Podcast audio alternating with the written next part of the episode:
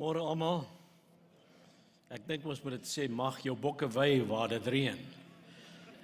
Want uh partymal moet ons iets doen oor die situasie. Uh lekker om hier te wees vir 'n tweede Sondag in 'n ry. Dis uh is nogal iets anders vir my, maar dit is 'n voorreg weer en dankie vir uh, Werner en selfwesigheid vir uh, Jacques wat ons altyd so vriendelik verwelkom. So verlede Sondag het ek met ons gesels oor vriendelikheid. Vandag wil ek praat oor sagmoedigheid. Nou hierdie heid of hierdie heide is baie belangrik. Vriendelikheid, sagmoedigheid want hulle is deel van die vrug van die gees. En as jy gaan lees en ons gaan bietjie later dit uh uh self lees, dan sal jy vind daar's daar as daar baie ander heide in die in die vrug van die gees se lys, goedheid, getrouheid, lankmoedigheid en al hierdie heide moet deel uitmaak van hoe ons as Christene geestelik wandel en miskien moet ons sing laat my langs die heide wandel. Ek weet nie uh, maar maar dit moet deel wees van van ons lewe. So ek gaan poog uh vanmôre om twee vrae te beantwoord. Eerste een is wat is sagmoedigheid? In Engels meekness. En die uh volgende vraag is Hoe kan ek praat van die mag van sagmoedigheid? Waarin lê die sterkte van sagmoedigheid? Want dis my titel, die die mag van sagmoedigheid. En ek dink daar was 3 vrae, daar was nie 2 nie, maar ek gaan alles probeer beantwoord. Nou in die uh, 19de eeu was daar 'n Duitse filosoof met die naam van Friedrich Nietzsche. En hy het Christendom baie woes en wild beswadder en belaster. En sy veroordeling van die Christelike geloof was basies gemik daarop op die geestelike karaktertrekke wat ek nou net beskryf het daar in, in, in Galasiërs 5. Onder andere sagmoedigheid. En hy het Christene beskuldig dat hulle allerlei swakhede of booshede ander name gegee het om daai goed goed te laat klink. En ek gaan net vir 'n paar van sy aanklagte noem wat hy uh beweer het hoe gelowiges slegte dinge goed probeer maak. Hy het gesê dat vergifnis was gefabriseer omdat Christene nie wraak kon neem nie. Hy het gepraat van opregtheid en het gesê dit was opgehemel weens die gebrek aan geleerdheid. Dan het hy gepraat van kuisheid wat sogenaamd verheerlik was omdat seks onverkrygbaar was. En dan sagmoedigheid uh sê hy was geskep om die swakkes en die armes en die vervolgdes uh te vertroos. So Nietzsche het, het basies gesê dat Christendom 'n slawe moraliteit geskep het of veroorsaak het. En hy het die konsep ontwikkel van die ubermensch uh en uh die Ubermensch was 'n 'n supermens. Ek het laas laasweek ook gesê Ubermensch is nie 'n biddende taxi passasier nie. Maar hierdie supermens moes sy eie waardes skep. En daai waardes moes vry wees van die kettinge van godsdiens en die boeye van regerings.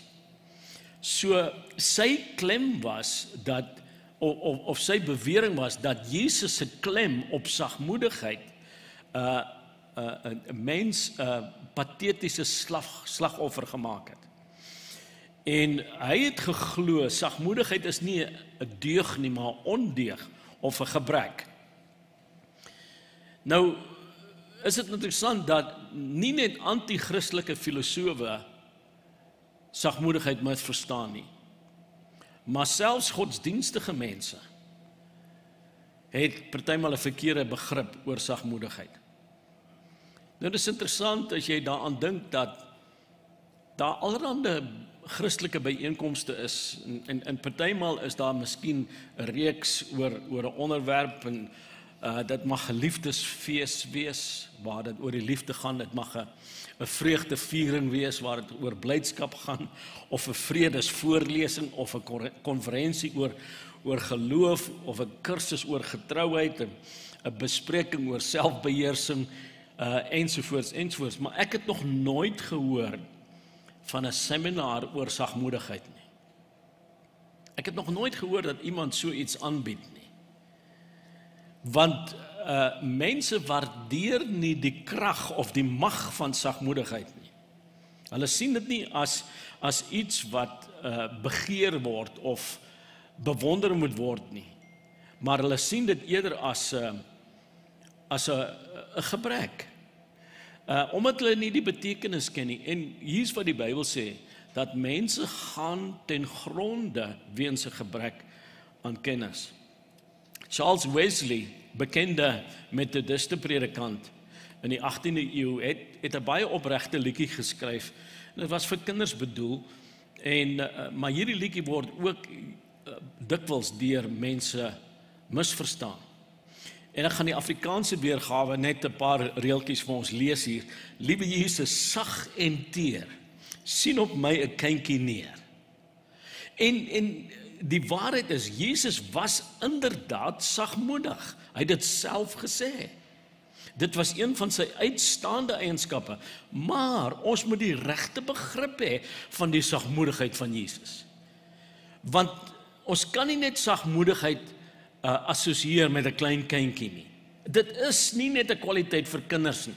Sagmoedigheid is 'n kwaliteit van karakter wat waarneembaar moet wees vir in elke Christen, maar vernaamlik in die wat geestelik volwasse is. En ek wil weer vir ons herinner dat sagmoedigheid is een van die komponente van die vrug van die Gees. En in Galasiërs 5, ek gaan dit vir ons lees, verse 22 en 23. Praat uh, Paulus van al hierdie deugde, goddelike eienskappe. Dis eintlik karaktertrekke van Jesus Christus. Dis dis ehm um, eienskappe van God.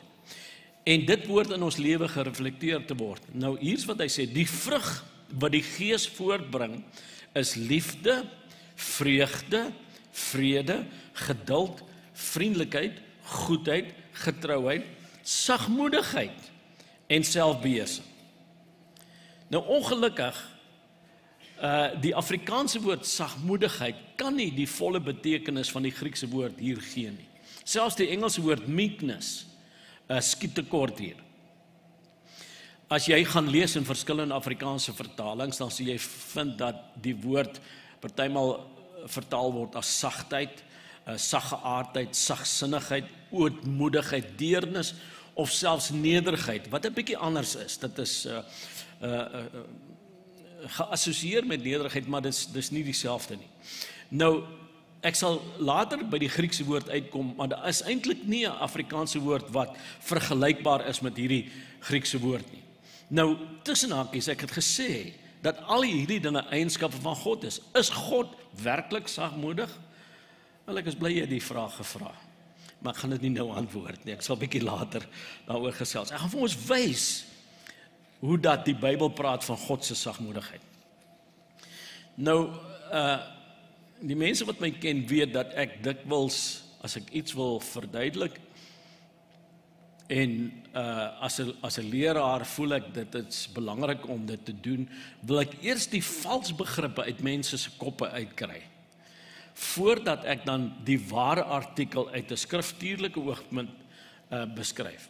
So ek gaan net 'n paar dinge noem wat sagmoedigheid nie is nie en dan wat dit werklik is. En hier's die eerste begrip wat ons moet moet hê. Sagmoedigheid is nie minderwaardigheid nie. En ek gaan al hierdie heide weer noem. Dis nie minderwaardigheid nie, maar dit is om werklikheid te onderskei. So sagmoedigheid en nederigheid is vennote. Hulle werk saam. Hulle is nie presies dieselfde nie, maar soos mense vals begrip het van sagmoedigheid, so het hulle ook van nederigheid vals begrip. Hulle verstaan dit nie altyd nie. Nederigheid is beslis nie minderwaardig minderwaardigheid nie. Dis nie om jouself laer te ag as wat jy werklik is nie. Dis nie om jou waarde of jou vermoëns te onderskat nie. Dis nie om gedurig deur gevoelens van nutteloosheid of neerslagtigheid of nederlaag of skuld of sondigheid te hê nie. Dis nie 'n vertoon van naggemaakte nederigheid of bedrieglike beskeidenheid nie. Uh partymal sien jy mense en ek praat van godsdienstige mense en hulle loop met geboë skouers met met uh, uh, uh, uh hande wat hulle vryf en hulle praat met 'n met 'n kermerige stem.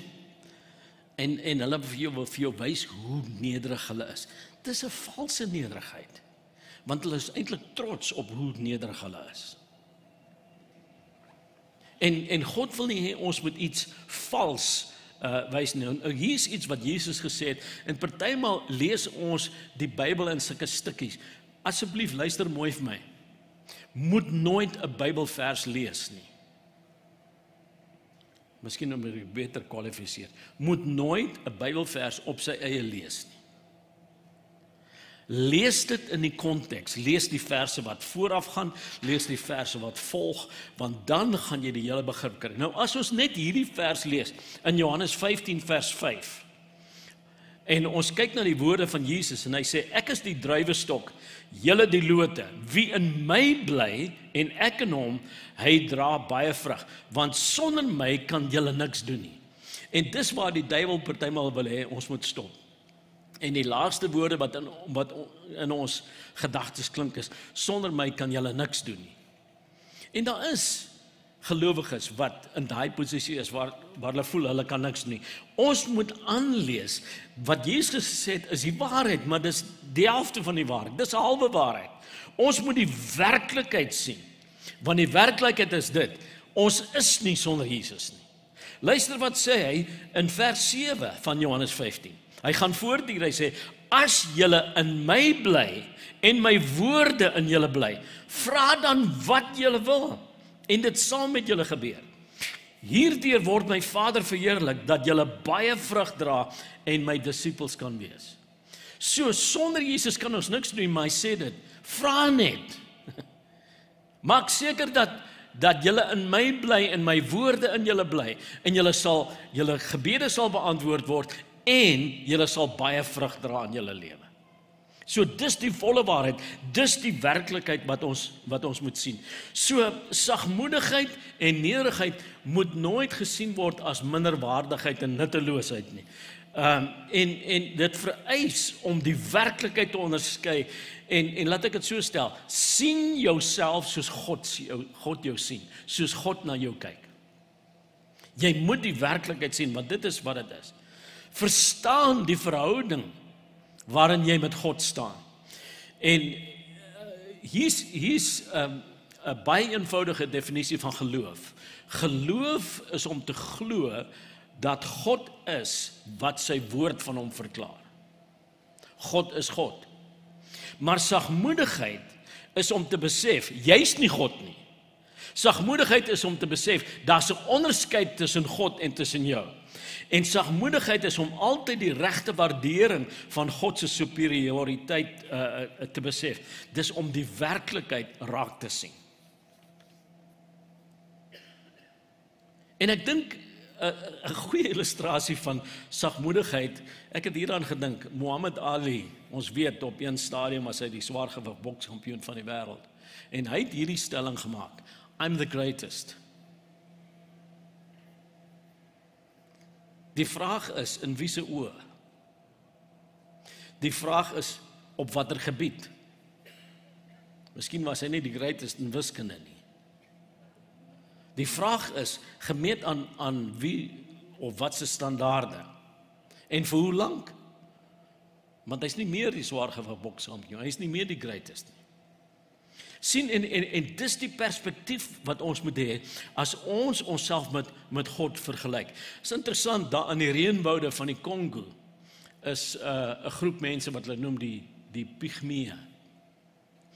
En gemiddeld is hulle korter as 1,5 meter. Party van hulle maak nie eers 1,2 meter nie. En as ek sou soontoe gaan met my verhewe statuur van 1,64 meter. Sou ek as 'n reus beskou word. Maar as ek net na hulle bure toe gaan, die Tutsies is dit 'n ander storie want hulle word so lank as as 2,1 meter. So dit hang af met wie jou jy jouself vergelyk. En hier's die belangrike ding. Sagmoedigheid is om altyd te sien dat God daarbo is. En dat jy uh sy superioriteit moet moet er, erken. Nou ek wens ek kon 'n uh, lang persoon hier langs my kom laat staan dat ek net weer perspektief kan kry. Maar ek ek wil nie myself in 'n verleentheid stel nie. In any case, I I always believe I'm the perfect height. Firstly because the Bible speaks in Psalm 37:37 of Mark the perfect man. As in die Bybel. En dan glo ek ook dat dis skriftuurlik om te sê ek is ek is net die perfekte lengte want die Bybel sê ek ek ek gaan Jesus van aangesig tot aangesig sien. Ek het altyd dit gebruik tot een vriend van my gesê maar dit sê ook hy hy sit aan die regterhand van die Vader. so sagmoedigheid is om te sien dat daar is 'n um, 'n verskil tussen God en jou. Maar laat ek weer uh, aanhaal wat ek vroeër gesê, moenie by 'n halwe waarheid vashak nie. Sagmoedigheid is om ook om te sien daar is 'n verhouding, daar's 'n koneksie tussen jou en God. Jy's ingeënt in die ware wingerdstok en dis hoekom jy uh, baie vrug kan dra. sien jouself soos God sien, sien die werklikheid. Dis wat sagmoedigheid oor is. Hier's 'n tweede begrip wat ons moet verstaan. Sagmoedigheid is nie bedeesdheid nie. Maar dis om geestelike vrymoedigheid te hê. Nou daar's weer 'n klomp heide wat ek moet verduidelik daar. Verduidelik. Ware sagmoedigheid en ware nederigheid ehm um, is eintlik nie dieselfde as bedeesdheid nie. En die Engelse gebruik die woord timidity. So baie keer dink ons om skaam of skie of skugter of senuweeagtig of vreesagtig te wees is om sagmoedigheid te wys. Nee, dis om vrymoedige vertroue in God te hê. Dis waaroor dit gaan. Ek gaan so 'n bietjie later, ek gaan by daai Griekse woord uitkom. En ek gaan vir ons wys dat ware sagmoedigheid gaan oor sterkte. Dit gaan oor krag, dit gaan oor mag. Nou, is dit my altyd snaaks dat in die flieks, veral die cowboy flieks, kry jy as iemand nou doodgeskiet is en daar is 'n begrafnis, dan kry jy 'n vaal mannetjie met 'n brilletjie met ronde rampies en 'n boortjie wat agter sy voor is en 'n temerige stemmetjie. Dis die pieperige predikant wat nou die begrafnis hou. En almal rondom die graf is rof en onbeskof en partykeer dof. maar die pastoor is 'n papperd. Hulle hulle kry hierdie skraalval mannetjie om om daai rol te speel. Dis die wêreldse idee van hoe Christen lyk. En dis nie God se idee van sagmoedigheid. Paulus skrywe vir Timoteus en hy sê vir hom bedeesdheid is nie van God af nie. Ek hou van hierdie vertaling in 2 Timoteus 1 uh vers 7 en hy sê die volgende. Hy sê dis die nuwe lewende vertaling. God het ons nie 'n gees van lafhartigheid gegee nie. Ander vertaling sê 'n gees van vreesagtigheid. Want daar's twee Griekse woorde uh uh, uh daar's meer maar daar's hierdie woord wat eintlik praat van van 'n uh, lafhartigheid wat wat praat van ruggraatloosheid. Hy sê dis nie wat God vir ons gegee het nie. God het vir ons uh krag, liefde en selfbeheersing gegee. Nou baie mense dink dat sagmoedigheid is 'n of of liewerste bedeesdheid is 'n spesiale gawe. Dis 'n Christen karaktertrek want dit lyk soos nederigheid. Maar dis nie, dis een van die duiwelse namaaksels. En ons moet besef en kom ek praat oor oor die Griekse woord wat Paulus hier gebruik. Dit praat letterlik van Iemand wat lafhartig is, wat sonder moed is, wat sonder morele sterkte is, iemand wat vreesagtig is. Dis wat waarvan dit praat. En daar is gelowiges wat nooit hulle roeping vervul nie. Hoekom? Omdat hulle basies terugdeins, omdat hulle nie gemaklik is om te doen of te sê wat hulle doen. En tussen hakies die volgende vers, vers 8 praat hy van moenie uh, skaam wees uh vir die Here en om sy boodskap te bring. So dis baie belangrik om te sien hier. Hy sê dat die gees van die Here of die gesindheid van die Here gaan oor krag, oor liefde en oor selfbeheersing. Krag sê vir my ek kan alle dinge doen deur Christus wat my die krag gee. Liefde sê vir my my fokus moet wees om vir ander om te gee en nie hoe ek voel in 'n situasie. En dan selfbeheersing is meer um uh dit praat van om om 'n beheerde denke te hê sodat ek op 'n op 'n manier kan optree waar ek die regte ding kan sê en die regte ding kan doen. Dan in in in die volgende skrif wat ek vir ons wil lees in Romeine 8:15 is die gewone Griekse woord vir vrees. En hier skrywe Paulus en hy sê die gees wat jy ontvang het is nie 'n gees wat weer van julle vreesbevange slawe maak nie.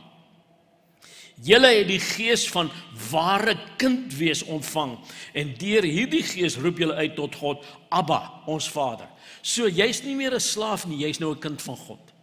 En ons sing daai lied ook wat ons praat van I'm no longer a slave to fear. En ons moet dit besef dat sagmoedigheid gaan nie oor oor vrees nie. En die wonderlike ding is Spreuke 14:26 sê in die vrees van die Here lê 'n sterk sekerheid. As jy God vrees, hoef jy nie mense te vrees nie. Want dis die vrymoedigheid wat jy kan hê. Hebreërs 13 vers 5 en 6 uh, sê die volgende: God het ons gesê ek sal jou nooit alleen los en jy, ek, ek sal jou nooit in die steek laat nie. Daarom kan ons met vertroue sê: Die Here is die een wat my help. Ek hoef vir niks bang te wees nie. Buitendien wat kan 'n mens aan my doen? Dis sagmoedigheid. As jy die regte vrees vir die Here het, sal jy ook vrymoedigheid hê. Die Engelse het 'n uitdrukking wat sê en dit wys hoe hulle die die konsep van sagmoedigheid misverstaan. Hulle praat van as meek as a mouse. maar daai uitdrukking is nie in lyn met die Bybelse begrip van sagmoedigheid nie. Ek wil vir ons hierdie um, hierdie aanhaling lees van 'n man met die naam van A.W. Tozer, Amerikaanse prediker en skrywer. En hy praat van hoe gelowiges hulle self moet sien. Luister wat sê: The meek man is not a human mouse. So don't be a meeky mouse. the meek man is not a human mouse afflicted with a sense of his own inferiority. Rather, may, uh, he may be in his moral life as bold as a lion and as strong as Samson. But he has stopped being fooled about himself. He has accepted God's estimate of his own life in himself nothing, in God everything. That is his motto. Wow. Dis goeie woorde en ons moet dit besef. So uh uh, uh hy help ons hier om seker te maak dat ons nie sagmoedigheid misverstaan nie. Selfs Afrikaners kan ook 'n verkeerde idee van sagmoedigheid hê. Onthou sê jy Langehoven. Hy was bekend as sagmoedige Neelsie wat nooit regtig iets goeds kon doen nie. So sagmoedigheid en nederigheid praat albei van 'n afhanklikheid van God, maar dit kom weer eens hierop neer en, laat ek dit weer sê. Ek is tot alle dinge in staat deur Christus wat my die krag gee. En dis hoe ons na sagmoedigheid moet kry. Kyk. Dan 'n derde begrip is die volgende. Sagmoedigheid is nie swakheid nie. Meekness is not weakness. Maar dit is krag onder beheerstheid. Wow. Dit klink vir meeste mense snaaks om te sê die mag van sagmoedigheid, dat sagmoedigheid krag het. Want hulle dink jy moet maar uh uh lafhartig wees. As ek in Engels stel, something to be meek, you need to be a weak, bleak geek freak. en en mense dink dat as jy ruggraatloos is, is jy sagmoedig. Dis nie dieselfde ding nie. Dis soos 'n 'n Marie biskuit wat jy in jou koffie of jou tee drink. Dit werk net nie. Daai ding is so slap. Hy breek as jy hom wil, wil eet. Jy, jy jy sien ons moet verstaan dat ons kan nie swakheid en lafhartigheid en bedeesdheid en al hierdie hierdie ruggraatloosheid ons kan nie daai ding vergelyk daai dinge vergelyk met met sagmoedigheid nie. Want dan beteken dit dat sagmoedigheid is 'n gebrek in karakter. Dis 'n karakterfout. En hoekom sal dit dan in die lys van die vrug van die gees wees? Wil God hê ek moet iets swak uh voorhou? Nee, dit is dit is iets wat kragtig is. Gaan lees weer die vrug van die gees en voor jy dit lees in Galasiërs 5, gaan gaan dink daaraan, hierdie is eienskappe van God. En en dis baie belangrik.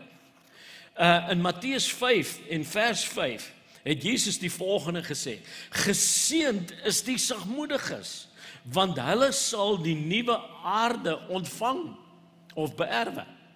Nou hoe sal Jesus die nuwe aarde aan die sagmoediges beloof as hulle nie die vermoë of die krag of die mag gehad het om daardie aarde uh, uh te regeer nie? Nou laat ek 'n ander vers in Matteus lees want hier is waar dit 'n beskrywing gee van Jesus as koning. En dit kom uit die Ou Testament uit uit Sagaria.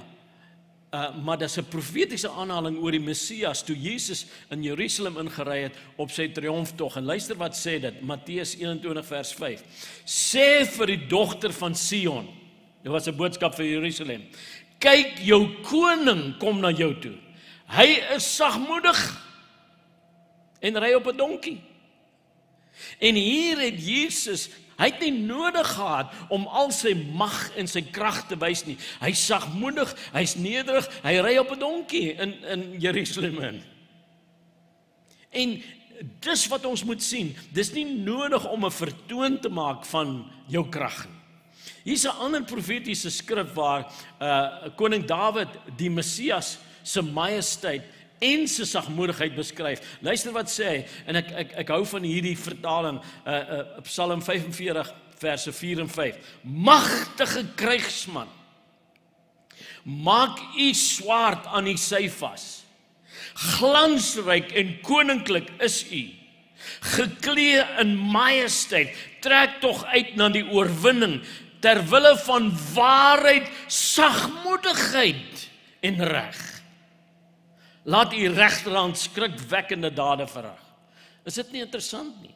Dis waaroor die koninkryk van God gaan.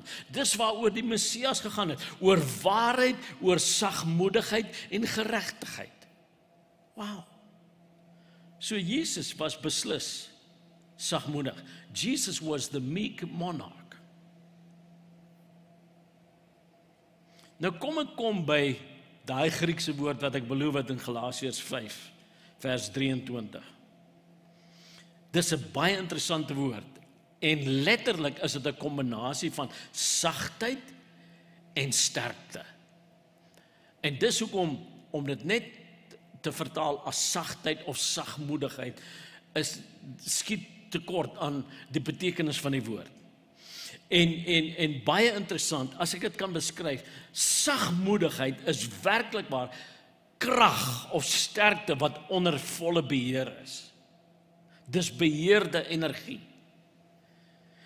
En dieselfde Griekse woord wat gebruik word om sagmoedigheid te beskryf, is die die woord wat gebruik was om 'n 'n getemde dier te beskryf.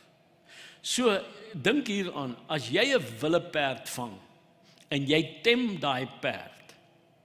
En daai perd word nou mak. Mak is eintlik sagmoedigheid. Dis dieselfde woord in Grieks. Het daai willeperd sy krag verloor? Nee. Wat het gebeur? Daai krag is nou onder beheer. En dis die wonderlike ding. God het jou kragtig gemaak. God het vir jou mag gegee. God het vir jou gesag gegee. Maar daai mag moet onder beheer wees van sy gees. Dis wat sagmoedigheid oorgaan. So dit hier's wat sagmoedigheid is, om in 'n posisie van gesag te te wees, om oneindige bronne tot jou beskikking te hê, om die krag te hê om op 'n ander manier te reageer, maar om steeds in beheer te wees van jouself. En Jesus het vir ons die perfekte voorbeeld nagelaat in die tuin van Getsemane toe hulle Jesus kom gevange neem weet ons wat Petrus gedoen het en hy uh, hy haal sy swaard uit en hy hy kap die oor af van die van die dienskneg van die hoofpriester en hier's wat Jesus vir hom sê luister hierna Matteus 26 vers 53 Dink jy nie ek kan maar net my Vader aanroep en hy sal dadelik meer as 12 legioene engele tot my beskikking stel. So Jesus het al daai bronne, al daai kragte het hy tot sy beskikking gehad. Hy sê ek kan net my Vader vra en hy sal dit stuur. Nou interessant, die term wat hy hier gebruik en hy praat van 12 legioene. 'n Legioen was 'n militêre term, ons weet dit. En 'n uh, uh, so 'n uh, Romeinse regiment kon tot 6000 infanterie soldate gehad het. En dan nog 600 eh, berede soldate. Dit was 'n dit was 'n legioen. Ons weet dat Jesus gebruik dit nie hier letterlik nie, hy gebruik dit figuurlik, maar as jy letterlik somme wou maak, dan beteken dit dat Jesus het 12 maal 6600 uh ehm uh, uh, soldate engel engele soldate tot sy beskikking gehad. Dis dis 80000 engele. Een engel kan soveel doen want dis hy hy's so kragtig. Maar Jesus het al hierdie magte tot sy beskikking, maar hy was nog sagmoedig. Hy het God se wil het hy uh volbring. En in Jesus sien ons 'n perfekte model, 'n balans uh in sy lewe van majesteit en om 'n dienskneg te wees. Hy was die die leeu van Juda, maar hy was die lam. Hy was God, maar hy was mens. En ek dink daai ding is is vir ons so belangrik om te sien dat ehm um, dat sagmoedigheid deel van ons lewe moet wees. Jy moet net die regte gesig op die regte tyd wys. Jesus was sag met kinders. Hy was sagmoedigheid met die uh, vrou wat in oorspel gevang was, maar hy het hard opgetree teen die die uh, geldwisselaars in die tempel. Hy het die regte gesig op die regte tyd vir mense gewys. Paulus skryf hiervan in uh in 1 Korintiërs 4 vers 21 want hy hy spreek 'n uh, spesifieke saak aan waar daar valse apostels was en hy moet eintlik sy apostelskap verdedig en hy sê hier hierdie woorde. Hy sê wat verkies julle dat ek met 'n slangstok na julle kom of in liefde en 'n gees van sagmoedigheid. So weer eens sê, as apostel het ek die gesag. Maar ek kom na julle toe in liefde en in sagmoedigheid. Nou ek gaan vir julle ek's amper klaar, gaan vir julle 'n checklist gee van wanneer om kwaad te wees. sien die Bybel sê nie moenie kwaad word Die Bybel sê moenie gou kwaad word. En die Bybel sê ook nie dat ehm uh, dat jy glad nie moet kwaad word nie. Hy sê maar as jy kwaad word, moenie sondig nie. Daar is 'n kan ek dit 'n heilige toorn noem?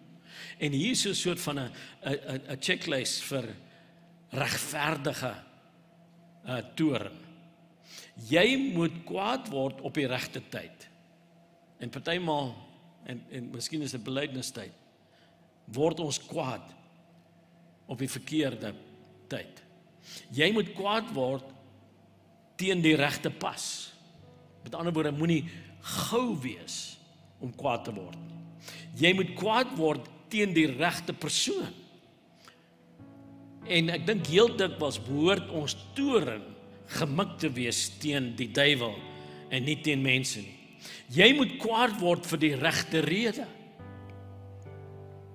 Iemand het dit so gestel, as jy reg is, het jy nie nodig om kwaad te wees nie. As jy verkeerd is, het jy nie die reg om kwaad te wees nie. En dan laastens, jy moet uh um of of daar's twee dinge nog. Jy moet kwaad word op die regte manier. Uh moenie ontplof nie en dan laastens jy moet kwaad word vir die regte lengte van tyd. Die Bybel praat van don't let the sun set on your anger. Moenie laat die son ondergaan terwyl jy nog kwaad is nie. So ek wil ek wil dit sê, dis so belangrik vir ons en ek het ek het soveel skrifgedeeltes wat ek nog kan lees hier van hoe dat ons moet sagmoedigheid leer. En hoe leer ons dit? Van die Heilige Gees. Hy woon in ons. Ons het 'n inwonende leermeester, die Heilige Gees. Hy wil ons help om die vrug van die Gees voort te bring. En miskien moet ek net hierdie hierdie een skrifgedeelte lees in Jakobus 1 vers 21 want hier so is die is 'n belangrike eh, feit. Dit sê hier ontvang met sagmoedigheid die ingeplante woord wat in staat is om julle siele te red, wat in staat is om julle denke te vernuwe. So as jy wil anders dink, as jy wil anders optree, as jy wil anders praat, jy moet die woord ontvang. Met sagmoedigheid. Dit beteken jy moet plooibaar wees in jou denke. Jy moenie rigied wees in jou denke. En dis wat ons moet leer van die Heilige Gees en ek dink dit is so belangrik. En dan wil ek afsluit met hierdie begrip dat jy moet weet as 'n nuwe skepping in Jesus Christus, het jy die vermoë om sagmoedig te wees. Sagmoedigheid is klaar in jou. Want jy het God se natuur ontvang. Maar die die kwessie is, het jy sagmoedigheid laat ontwikkel? En dis hoekom Paulus die die terminologie gebruik van die metafoor van vrug. Jy moet sagmoedigheid laat groei, laat ryp word. En dan kan jy werklik waar sê ek het die Christus eienskap van sagmoedigheid in my lewe. Kom ons staan.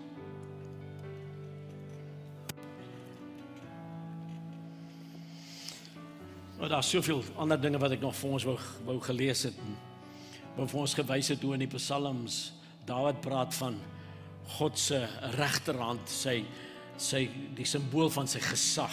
Hy sê uh u u u regterhand het my verhef, maar u sagmoedigheid het my groot of sterk gemaak. En God het daai daai absolute balans. God het neergekom. Hy was nederig genoeg om mens te kom word in Jesus Christus. En dis die balans wat ons in ons lewe moet hê. Ek gaan ons gebed doen. Maar ek wil jou uitdaag om die woord van God te vat. Want Jesus sê dat ek dit weer aanhaal. As julle in my bly en my woorde in julle sal julle vra net wat julle wil. En die Vader sal dit vir julle gee. En julle sal baie vrug dra. So dis ons verantwoordelikheid om toe te laat dat daai sagmoedigheid in ons lewe ontwikkel deur die tyd wat ons met die Here spandeer in sy woord sodat ons meer en meer soos Jesus kan word. Ek wil graag vir jou bid. En aan die einde van hierdie gebed wil ek bid spesifiek vir mense wat miskien voel hulle het nie 'n verhouding met die Here nie. Want dis die belangrikste ding, jy moet in verhouding staan met God. Jesus moet in jou wees. En ek gaan vir julle ook bid. So kom ons buig ons hoofde, ons sluit ons oë, ons fokus op God en ons bid saam.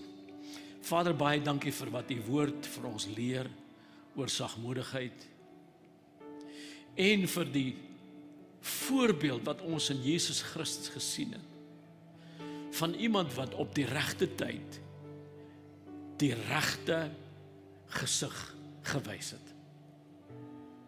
Iemand wat sterk maar ook sag was. Help ons Here om daardie krag, daardie mag, die gesag wat U vir ons gegee het onder beheer te hê. Onder beheer van die Gees. Want ons weet selfbeheersing beheerde gedagtes beheerde sterkte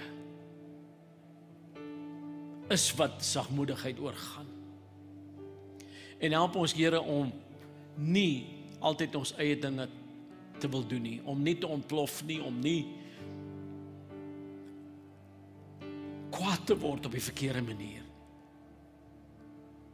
Maar ons sal toelaat dat u sagmoedigheid 'n seën sal wees vir die mense met wie ons deel. Here, ek wil ook bid vir diegene wat miskien vanmôre hier is of vanmôre kyk en luister. En wat nie seker is oor hulle verhouding met U nie. Ons dankie dat U sê dat ons in die wingerdstok ingeënt kan word. En ons weet dit kom net deur Jesus in ons lewe in te nooi sodat hy ons kan deel maak van sy familie. En daarom wil ek nou hierdie gebed bid en ek dankie vir elkeen wat dit saam met my opreg kan bid dat U hulle sal hoor. Ek wil sê Vader, vergewe my as 'n sondaar. Ek besef dat ek 'n verlosser nodig het. Ek neem Jesus Christus aan as my persoonlike saligmaker. Ek nooi hom in my lewe in om my skoon te was en my nuut te maak. Ek glo met my hart en bely met my mond dat Jesus in my plek gesterf het sodat ek die gawe van die ewige lewe kan ontvang. Uit genade, deur geloof, ontvang ek daardie gratis geskenk. Ek het nou die ewige lewe. Ek is 'n kind van God. En ek gaan U volg. En ek gaan baie vrug dra hier op aarde sodat my Vader in die hemel verheerlik kan word. Ek dank U daarvoor in Jesus se naam. Amen. Amen. Baie dankie Pastor Mark. As jy daai gebed saam met Pastor Mark gebid het en voel jy wil jou hart vir die Here gee vir jy wat aanlyn ook kyk.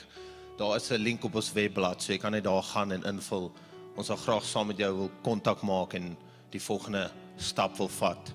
Um met dit wil ek ons aanlyn gehoor groet. Mag jy 'n goeie Sondag hê.